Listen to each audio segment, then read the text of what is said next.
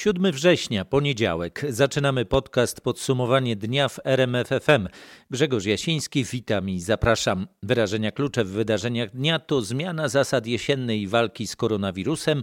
Nie szczepiliśmy się przeciw grypie, to nie mamy szczepionek. W kraju trwa osobliwe polowanie w aptekach. Będą zmiany w zasadach jesiennej walki z koronawirusem. To efekt dzisiejszych kilkugodzinnych rozmów Ministerstwa Zdrowia z lekarzami. Pacjenci z objawami typowymi dla infekcji COVID-19, takimi jak kaszel, duszności i wysoka gorączka, będą kierowani na testy tylko na podstawie teleporady z lekarzem rodzinnym. Nie będzie potrzeby osobistej wizyty w gabinecie. O tych ustaleniach nasz reporter Michał Dobrołowicz rozmawiał z rzecznikiem Kolegium Lekarzy Rodzinnych, doktorem Michałem Sutkowskim. Państwo jako lekarze rodzinni jesteście zadowoleni z tego kompromisu? Tak, jesteśmy zadowoleni z tego kompromisu, dlatego, bo ci pacjenci no, w niektórych sytuacjach oczywiście pojawią się przeziębieni w przychodni, ale chcemy uniknąć tych sytuacji, które ewidentnie wskazują na COVID, a które mogłyby się pojawić w przychodni. To były, stanowiłoby zagrożenie dla tych ludzi z cukrzycą, dla tych ludzi z niewydolnością krążenia, z POHP, z nowotworami. Jeżeli ten wynik testu będzie pozytywny, to wtedy taki pacjent nie trafi do Państwa, do lekarza rodzinnego, tylko od razu do lekarza czy też szpitala zakaźnego. Dokładnie tak, co nie oznacza, proszę zwrócić uwagę, że my się tym pacjentem nie opiekujemy. My na tej pierwszej fazie przecież udzielamy pacjentowi teleporady, pytamy go o wiele rzeczy, natomiast w momencie, kiedy ma mocne objawy, no to winniśmy kierować. Także tak, taka będzie ta ścieżka. Nowe zasady mają wejść w życie już jutro. Ostatniej doby w Polsce potwierdzono 302 nowe przypadki COVID-19. To najniższy dobowy przyrost infekcji od ponad miesiąca. Wykonano jednak tylko niespełna 10,5 tysiąca testów. W ciągu kilku dni sprzedałem więcej szczepionek przeciwko grypie niż w całym ubiegłym roku. Farmaceuci potwierdzają obawy ekspertów, że tegoroczne dostawy są za małe. Ministerstwo Zdrowia uspokajało, że zamówiono milion osiemset tysięcy dawek i trwają rozmowy o zwiększeniu dostaw. Znikają spółek i może ich zabraknąć, mówi w rozmowie z naszym reporterem Grzegorz Kasprowicz, kierownik apteki na warszawskim Powiślu. To, co pan ma, jak pan mówi, to jest kwestia dwóch, trzech dni. Tak mi się wydaje. Widząc po dzisiejszym dniu, to tak, tak przewiduję. Dzisiaj też pan dużo sprzedał? Mogę powiedzieć, że jest to kilkadziesiąt opakowań. No tak jak mówię, w zeszłym roku takie ilości sprzedawały się w przeciągu 3-4 miesięcy. Dzisiaj takie ilości sprzedają się w ciągu jednego, dwóch dni. Czyli zaraz będziemy mieli problem. Znaczy pacjenci, którzy chcą się zaszczepić wyjątkowo w tym roku, tego nigdy nie robili, rozczarują się w aptece. Może, może być sytuacja, że nie dla każdego starczy. Bo ministerstwo zamówiło milion osiemset, niecałe dwa miliony, mówiąc, że to i tak jest więcej niż rok temu, ale jak widać za mało. E, na to wygląda, bo ja spokojnie myślę, że zamówienie 4 milionów też by, też by po prostu wszystkie by się sprzedały.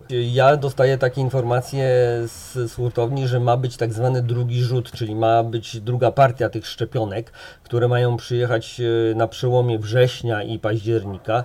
No zobaczymy, czy, czy, czy wtedy będzie więcej tych szczepionek, czy, czy, czy, czy nie. W każdym razie na tą chwilę e, rzeczywiście widać po ilości pytań, po ilości telefonów, e, że jest ogromne zainteresowanie i że też brakuje w, w innych aptekach. Tak? Z Grzegorzem Kasprowiczem rozmawiał Mariusz Piekarski. Wnioskując po aktualnych zapytaniach, widać, że zainteresowanie zakupem szczepionki przeciwko grypie jest większe niż w poprzednich latach, potwierdza Krzysztofowi Kotowi Tomasz Barszcz, wiceprezes Lubelskiej Izby Aptekarskiej. Aptekarze, odpowiadając na zwiększone zapotrzebowanie ze strony pacjentów, oczywiście chcą zamówić większej ilości szczepionki przeciwko grypie niż to było w latach poprzednich. Ale jak na razie jest ona niedostępna dla aptek.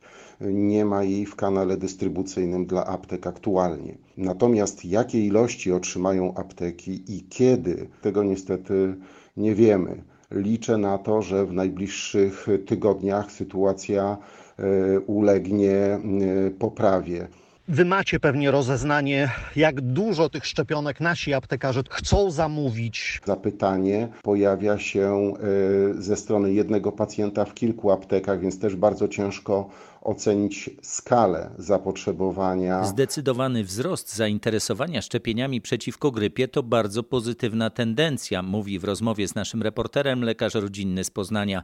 Na tym optymizm jednak się kończy. Wiadomo już, że szczepionek nie wystarczy dla wszystkich chętnych. Producenci nie są w stanie ich dostarczyć. By się tak stało, nasz kraj musiałby je zamówić z dużym wyprzedzeniem.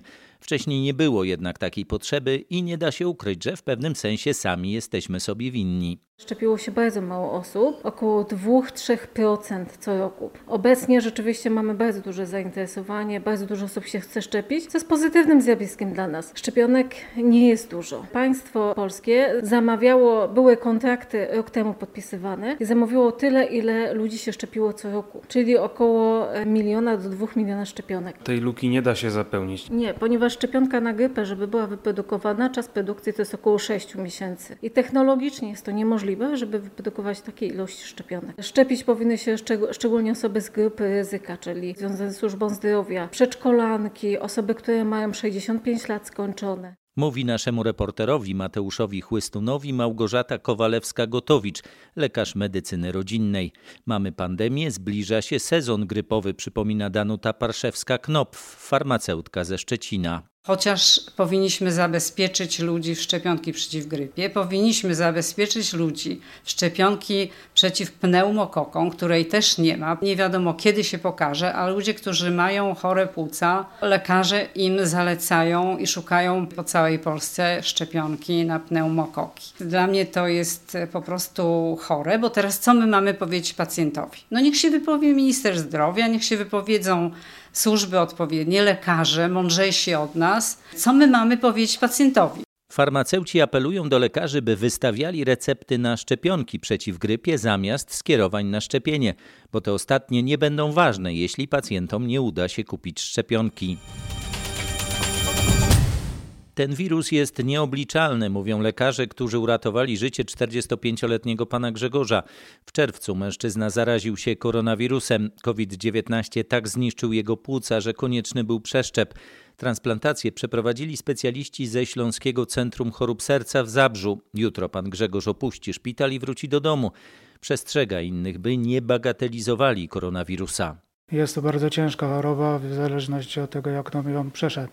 Ja przeszedłem ją w najgorszym, w tym możliwym wydaniu, bo skończyło się to przeszczepem płuc. Mam 45 lat. Nie miałem żadnych wcześniejszych chorób, które by spowodowały takie utrudnienia w, w oddychaniu, bo, bo nic się takiego nie wydarzyło wcześniej w moim życiu. Uprawiałem dużo sportu, jeździłem na rowerze, więc tym bardziej nie wskazywało to na to, że coś takiego będzie miało miejsce. Lekarze podkreślają, że życie pacjenta udało się uratować dzięki współpracy jednoimiennego szpitala zakaźnego w Tychach, gdzie najpierw leczony był pan Grzegorz, szpitala uniwersyteckiego w Krakowie, gdzie leczono go potem z pomocą ECMO oraz Śląskiego Centrum Chorób Serca w Zabrzu, gdzie ostatecznie doszło do przeszczepienia płuc.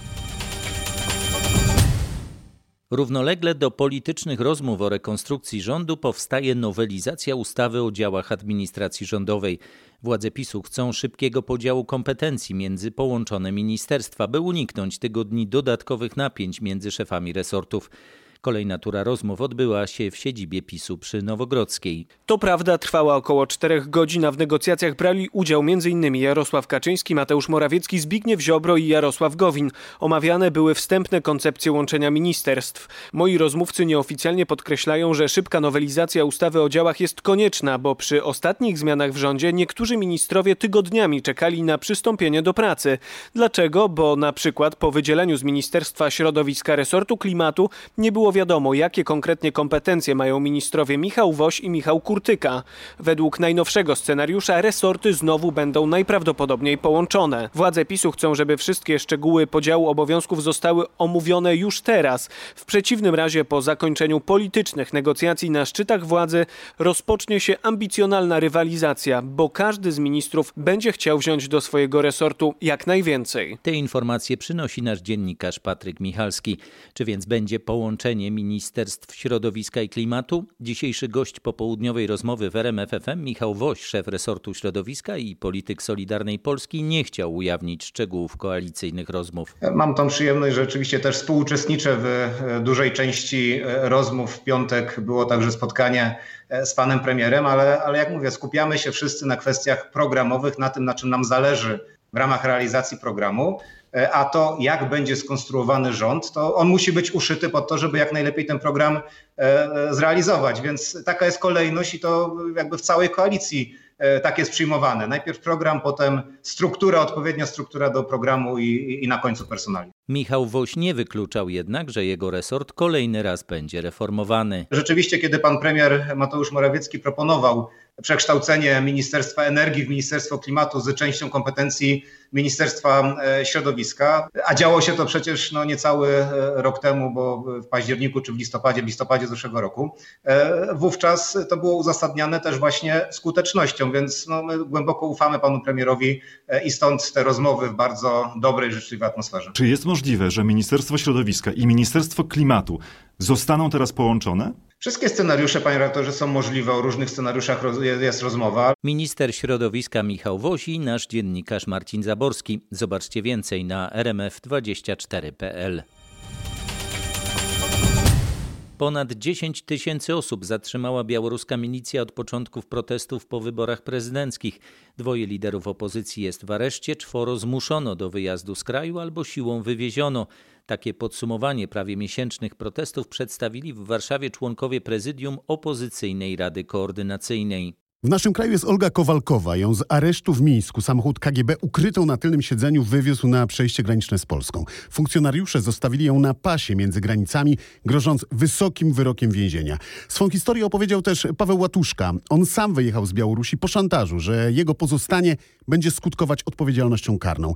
Jak dodał, wyjeżdżał w niestandardowy sposób. Wyjazd e, bocznym wychodem, tylnym wychodem z Wyszedłem bocznym wyjściem z jednego z urzędów, przykryłem się kurtką, złapałem taksówkę, telefony i karty telefoniczne zostawiłem w budynku, a potem było już ultimatum KGB.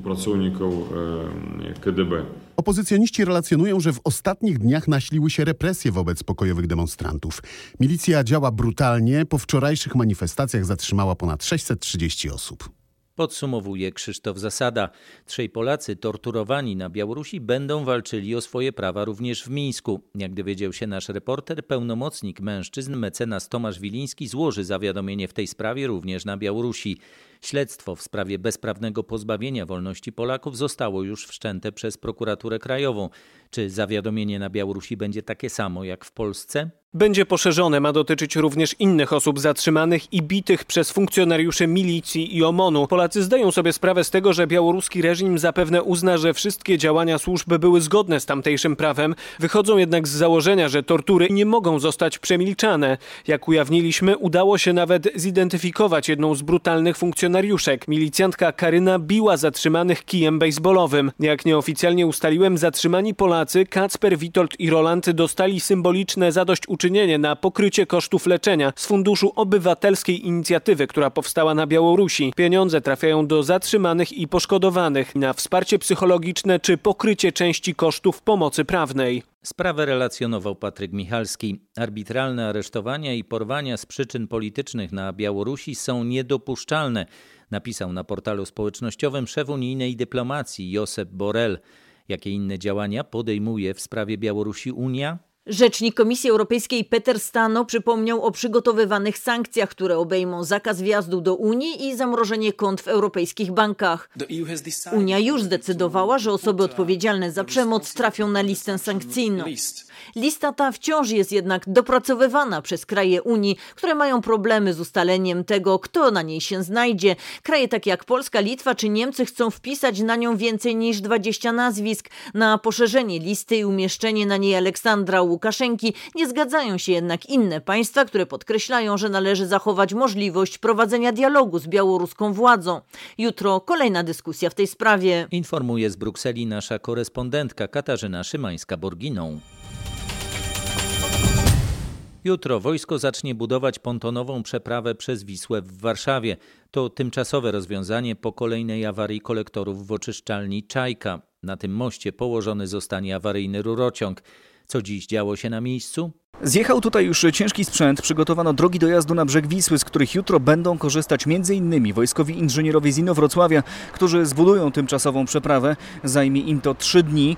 Przywieziono też awaryjny rurociąg. Kilkadziesiąt metrów ode mnie widzę tę jego część, która znajdzie się jeszcze na brzegu. Ona już jest układana i zostanie później podłączona do rur położonych na moście pontonowym. Na miejsce budowy nie ma dostępu, pilnuje go policja, a pod mostem północnym co jakiś czas przechodzą ludzie w hełmach i jaskrawych kamizelkach, którzy koordynują całą tę operację. Z okolic Mostu Północnego w stolicy relacjonował Paweł Balinowski. 25-letni Maciej N., który w ubiegłym tygodniu śmiertelnie potrącił dziennikarkę Annę Karbowniczak w okolicach Brzekińca w Wielkopolsce, po czym uciekł z miejsca wypadku, trafi na trzy miesiące do aresztu. Taką decyzję na wniosek prokuratury podjął dziś poznański sąd. Oprócz kierowcy do aresztu trafią też dwie inne osoby. Sąd zdecydował o miesięcznym areszcie także dla brata sprawcy Krystiana N. oraz pasażera busa Mateusza C. Do aresztu nie trafi natomiast Oliwia P., która również jechała busem. Kierowca tłumaczył śledczym, że uciekł z miejsca wypadku, bo nie miał przy sobie prawa jazdy. Usłyszał zarzut spowodowania wypadku ze skutkiem śmiertelnym i ucieczki z miejsca zdarzenia, za co grozi mu 12 lat więzienia. Pozostałe zatrzymane osoby są podejrzane m.in. o nieudzielenie pomocy i zacieranie śladów wypadku. Grozi im do 5 lat więzienia.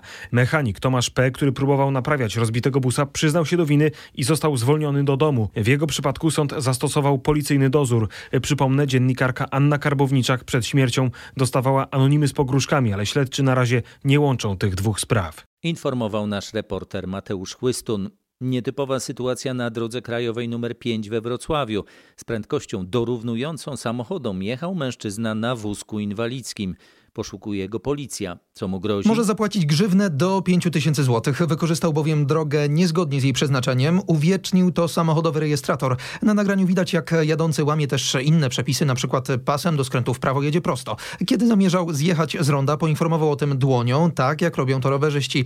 Nagranie trafiło do internetu, gdzie pojazd nazwano turbowózkiem. Według nagrywających poruszający się na elektrycznym wózku osiągał miejscami prędkość około 50 km na godzinę. Jak podkreślają funkcjonariusze, taka osoba traktowana jest jak pieszy i powinna przemieszczać się chodnikiem. Policjanci dodają, że wstępnie można mówić o spowodowaniu zagrożenia bezpieczeństwa w ruchu. Relacjonował Paweł Pyclik. Wyższe kary za nieopłacone parkowanie czekają kierowców w Warszawie.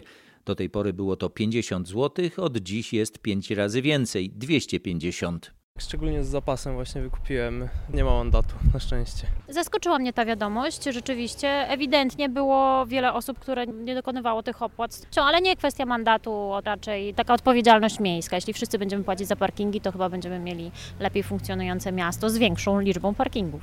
Od dziś też strefa płatnego parkowania w Warszawie jest większa niż do tej pory. Powiększono ją o części dwóch dzielnic Woli i Pragi Północ. Państwowa Komisja do Spraw Pedofilii nie tylko nie zaczęła jeszcze działań, ale też nie zacznie ich wcześniej niż za kilka tygodni. Powołana decyzją Sejmu sprzed roku, sformowana w połowie lipca, siedmioosobowa komisja dopiero w ostatnią sobotę poznała rozporządzenie rządu w sprawie powołania jej urzędu. Do tej pory spotkaliśmy się tylko raz, a znamy się wyłącznie z krótkich maili, opisuje stan działań jedna z członków komisji. Bez rozporządzenia komisja nie miała podstawowych narzędzi, ani siedziby, ani pracowników, ani nawet procedur, które pozwoliłyby jej je stworzyć. Powołana przez Senat sędzia Agnieszka Rękas opisuje, że dopiero teraz wszystko to będzie można zacząć przygotowywać. Po pierwsze statut, po drugie regulamin organizacyjny urzędu i w tym samym czasie zastanowienie się nad ogłoszeniem, naborem, konkursem, komisją konkursową. To wszystko powinno się dziać jednocześnie. W urzędzie komisji mają pracować 44 osoby, mają mające też dostęp do danych wrażliwych, którego dzisiaj nie mają nawet członkowie samej komisji. Konieczny jest laptop, który jest zabezpieczony, telefon służbowy, który jest zabezpieczony, adres poczty mailowej, która jest zabezpieczona. Żeby je kupić, to też musi być określona procedura. Organizacja urzędu potrwa przynajmniej kilka tygodni. Dopiero potem Komisja do Spraw Pedofilii zacznie działanie. Warszawa Tomasz Skory. Postępowanie jest na końcowym etapie. Długi czas trwania wiąże się z bardzo skomplikowanym charakterem sprawy. Tak Generalna Dyrekcja Ochrony Środowiska odpowiada na nasze pytania w sprawie ostatecznej decyzji środowiskowej dla przekopu przez Mierzeję Wiślaną. Choć 17 lipca minął termin, który dyrekcja sama sobie wyznaczyła, decyzji nadal nie ma. I nie wiadomo kiedy będzie. Urzędnicy nowego terminu nie określili. Na pytanie, dlaczego nie ma ani decyzji, ani nowego terminu, GDOŚ nie odpowiada. Mamy nadzieję, że cokolwiek zostanie wygenerowane, zanim cała inwestycja zostanie ukończona, bo to przecież już e, bardzo mocno te prace już trwają. Mówił mi Michał Piotrowski, rzecznik Urzędu Marszałkowskiego w Gdańsku. Województwo Pomorskie, przypomnę, pod koniec 2018 roku odwołało się od pierwotnej decyzji środowiskowej. Podobnie zrobiły cztery stowarzyszenia ekologiczne. Kolejne odwlekanie sprawy tłumaczono zawsze między innymi jej skomplikowanym charakterem. Przypomnijmy, mimo zastrzeżeń ekologów i samorządu decyzji środowiskowej nadano rygor natychmiastowej wykonalności. Przypomina nasz trójmiejski reporter Kuba Kaługa. W ciągu doby w USA przybyło prawie 30 tysięcy zakażonych koronawirusem, a za chwilę przez Stany także przetoczy się jesienna fala zachorowań. Jak wyglądają przygotowania Amerykanów? W zasadzie to USA nie uporały się z pierwszą falą. W wielu amerykańskich stanach gwałtownie rośnie liczba chorych. Od początku epidemii 188 910 osób zmarło w Stanach Zjednoczonych. Co piąta zarejestrowana na świecie ofiara śmiertelna koronawirusa przypada na USA. Ludzie ponownie sięgają po maski. Nadal w wielu stanach bary i restauracje serwują tylko mm, posiłki na zewnątrz. Z początkiem roku szkolnego dzieci nie wróciły do szkół. Eksperci radzą utrzymanie wszystkich zasad. Jesienią prognozuje się gwałtowny wzrost zachorowań. Tyle tylko, że mówi się, że w USA jeszcze w tym roku może być dostępna szczepionka przeciwko wirusowi, co może być ratunkiem dla USA. Informował z oceanu korespondent RMFFM Paweł Żuchowski. Czy testy na COVID-19 nie zawyżają przypadkiem statystyki zakażeń? Taki przynajmniej jest wniosek raportu uczonych z Uniwersytetu w Oksfordzie. Na jakiej podstawie sformułowali te przypuszczenia? Uczeni raz jeszcze dokładnie zbadali procedurę testów. Te najnowsze, ich zdaniem, są tak precyzyjne, że wykazują w organizmie obecność nieaktywnych cząsteczek koronawirusa i dają wynik pozytywny, nawet w momencie, gdy człowiek poradził już sobie z zakażeniem i osiągnął pewną odporność. Prowadzi to, zdaniem naukowców, nie tylko do zawyżonej statystyki zakażeń, ale pośrednio może powodować przywracanie obostrzeń ze szkodą dla gospodarki. Jak twierdzą uczeni z Oksfordu, po przeprowadzeniu konsultacji z ekspertami należałoby raz jeszcze skalibrować testy w ten sposób, by oddawały bardziej dokładny obraz pandemii i istniejącego zagrożenia. Informuje nasz korespondent w Londynie Bogdan Frymorgan. Najdłuższy tunel w Brukseli, który po gruntownym remoncie ma zostać oddany do użytku w połowie przyszłego roku, zmienia imię. Do tej pory nosił imię króla Leopolda II, odpowiedzialnego za kolonizację Konga i śmierć około 10 milionów Kongijczyków. Nowe imię będzie musiało spełnić dodatkowy warunek. Imię musi być kobiece, bo jak informują władze Brukseli, tylko nieco ponad 6% ulic stolicy Europy nosi imiona kobiet. Chcemy symbolicznie wzmocnić pozycję kobiet w przestrzeni publicznej. Można przeczytać w komunikacie Rady Miasta, która rozpisała konkurs na kobiece imię dla tunelu. Propozycje można składać do końca września. Na ich podstawie specjalny komitet złożony z obrońców praw kobiet i członków stowarzyszeń dąży dążących do tzw. Tak dekolonizacji przestrzeni publicznej, czyli usuwania pomników kolonizatorów Konga, przedstawi listę kandydatek. Kobiece imię dla tunelu zostanie wybrane w listopadzie w drodze głosowania internetowego. Odremontowany i politycznie poprawny tunel ma być oddany do użytku w maju przyszłego roku. Donosi nasza dziennikarka Katarzyna Szymańska-Borginą. Gwiazdor filmowy Gerard Depardieu przeszedł na prawosławie. Twierdzi, że namówił go do tego spowiednik prezydenta Putina, rosyjski biskup Tichon Szewkunow. Chrzest, w czasie którego według świadków Depardieu wymachiwał teatralnie rękami i zapewniał, że odtąd da odpór pokusom diabła, odbył się w głównej paryskiej cerkwi. Sławny aktor, który już od ponad 7 lat ma rosyjskie obywatelstwo i regularnie podkreśla, że uwielbia Putina, wyjaśnił, że chce w ten sposób stać się, cytuję, stuprocentowym Rosjaninem. Komentatorzy nieco ironicznie chwalą jego obietnicę oparcia się pokusom diabła, bo Gwiazdor został ponad tydzień temu po raz kolejny zatrzymany w Paryżu przez policję, kiedy jechał pijany motocyklem. Donosi z Paryża Marek Gładysz. Już w najbliższy weekend w Kielcach odbędzie się finał szóstej edycji międzynarodowych zawodów robotów marsjańskich European Rover Challenge. Do konkursu zakwalifikowało się ponad 30 ekip z 14 krajów, ale zawody odbędą się zdalnie. Jak mówi RMFFM, pomysłodawca i organizator imprezy Łukasz Wilczyński to jedyny na świecie turniej robotyczno-kosmiczny, który w tym roku się odbędzie. W związku z pandemią koronawirusa wszystkie inne odwołano. My w ERC stwierdziliśmy, że się nie poddamy i postanowiliśmy zorganizować edycję hybrydową. My dostarczamy e, łaziki marsjańskie, one są identyczne dla każdej drużyny, to jest ta sama konstrukcja i my dostarczyliśmy specjalną platformę, e, platformę, którą pozyskaliśmy w Dolinie Krzemowej do zdalnego zarządzania tymi robotami. Drużyny nie przyjeżdżają do Polski, bo i tak by nie mogły, bo w wielu krajach wciąż jest lockdown, będą się z nami łączyć z dowolnego miejsca i tak będzie wyglądała, jeżeli chodzi o zawody, nasza tegoroczna edycja. Uczestniczące w konkursie drużyny nie tylko nie przyjadą ze swoimi robotami, ale nawet nie musiały ich budować. Będą ze swoich krajów zdalnie sterować robotami udostępnionymi przez organizatorów. Nie czekamy aż przyjadą. My jesteśmy z nimi już od początku sierpnia. Oni od początku sierpnia mogą na symulowanym środowisku testować swoje algorytmy, zdolność kierowania naszym łazikiem i tak dalej. Jeżeli chcą już wgrać w łazika swoje własne oprogramowanie, mogą już to robić. Trwają już testy terenowe przez cały miesiąc. 11 e, rozpoczyna się ten wielki finał, w którym drużyny albo będą zdalnie zarządzać łazikiem i tu muszą się przygotować może na jakieś zakłócenia, zobaczymy. Myślę, że drużyny, które chcą uniknąć tego, tej, tego ryzyka, będą nastawiać się jednak na jazdę autonomiczną. Więcej o rozgrywanej w Kielcach imprezie przeczytacie na rmf24.pl. Centrum Badań Ilościowych nad Polityką Uniwersytetu Jagiellońskiego ogłosiło wyniki szóstego już konkursu o Puchar Pyti, organizowanego tym razem dla sondażowni, które najlepiej przewidziały wynik wyborów prezydenckich. Za najlepszy sondaż przed pierwszą turą kapituła uznała badanie IBSP dla portalu Stan Polityki. Wyróżnienie otrzymała firma Kantar Millward Brown. Poziom był dobry, mówią Robert Konieczny i Dariusz Stolicki z Uniwersytetu Jagiellońskiego. Gdy porównać te wyniki z pierwszą edycją Pucharów Petit w roku 2015, y, kiedy, kiedy Puchar startował, kiedy wszystkie sondaże, dosłownie wszystkie sondaże y, przewidywały, że wygra Bronisław Komorowski, a wygrał Andrzej Duda. To była no, wielka porażka sondaży. Tym razem y, było całkiem przyzwoicie, ponieważ nie było tak, że jakiś kandydat był ewidentnie przeszacowany, niedoszacowany. I też wydaje się, że należy ten fakt docenić w sytuacji, w której jednak rywalizacja była bardzo wyrównana na margines zwycięstwa wynosił niewiele ponad 1%. Całą rozmowę na temat jakości tegorocznych sondaży znajdziecie na rmf24.pl. Na tym kończymy dzisiejszy podcast Podsumowanie dnia w RMFFM.